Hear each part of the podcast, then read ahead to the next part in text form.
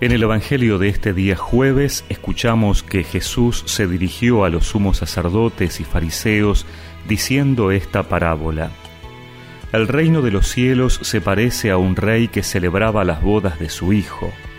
Envió entonces a sus servidores para avisar a los invitados, pero éstos se negaron a ir.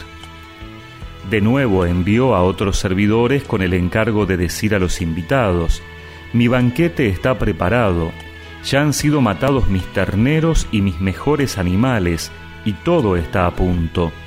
Vengan a las bodas.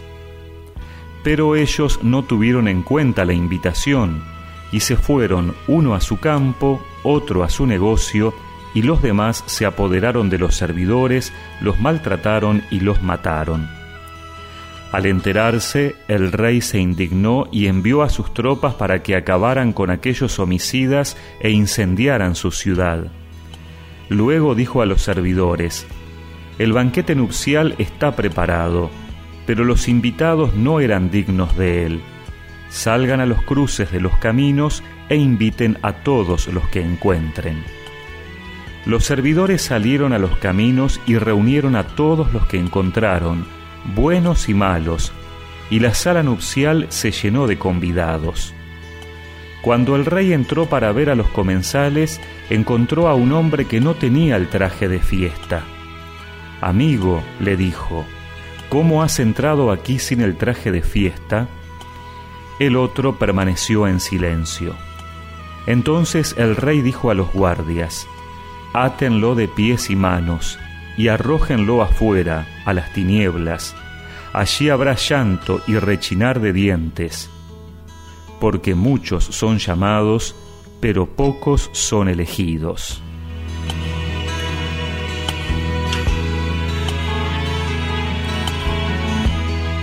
La parábola que hemos escuchado nos sugiere una primera reflexión, la visión optimista que Jesús nos da de su reino. Jesús compara la iglesia con la fiesta y la boda y el banquete. La boda de Dios con la humanidad, la boda de Cristo con su iglesia. Aunque muchos no acepten la invitación, tal vez llenos de sí mismos o bloqueados por las preocupaciones de este mundo, Dios no cede en su programa de fiesta. Invita a otros. La boda está preparada. Inviten a la boda. El cristianismo es ante todo vida, amor, fiesta. El signo central que Jesús pensó para la Eucaristía no fue el ayuno, sino el comer y beber, y no beber agua, la bebida normal entonces y ahora, sino una más festiva, el vino. También podemos recoger el aviso de Jesús sobre el vestido que se necesita para esta fiesta. No basta entrar en la iglesia o pertenecer a una familia cristiana o a una comunidad religiosa.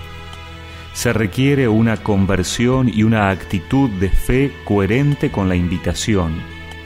Jesús pide a los suyos no solo palabras, sino también obras y una justicia mayor que la de los fariseos. Cuando Jesús alaba a los paganos en el Evangelio, como al centurión o a la mujer cananea o al samaritano, es porque ve en ellos una fe mayor que la de los judíos. Ese es el vestido para la fiesta. Y es que no hay nada más exigente que la gratuidad y la invitación a una fiesta. Todo don es también un compromiso. Los que somos invitados a la fiesta del banquete, a la hora primera o al último momento, Siempre debemos revestirnos de Cristo, despojarnos del hombre viejo con sus obras y revestirnos del hombre nuevo.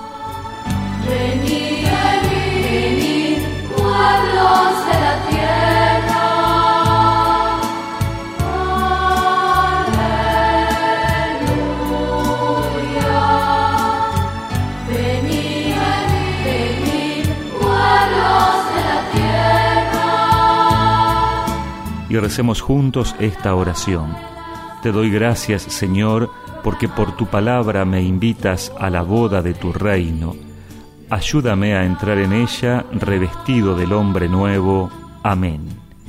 Y que la bendición de Dios Todopoderoso, del Padre, del Hijo y del Espíritu Santo los acompañe siempre.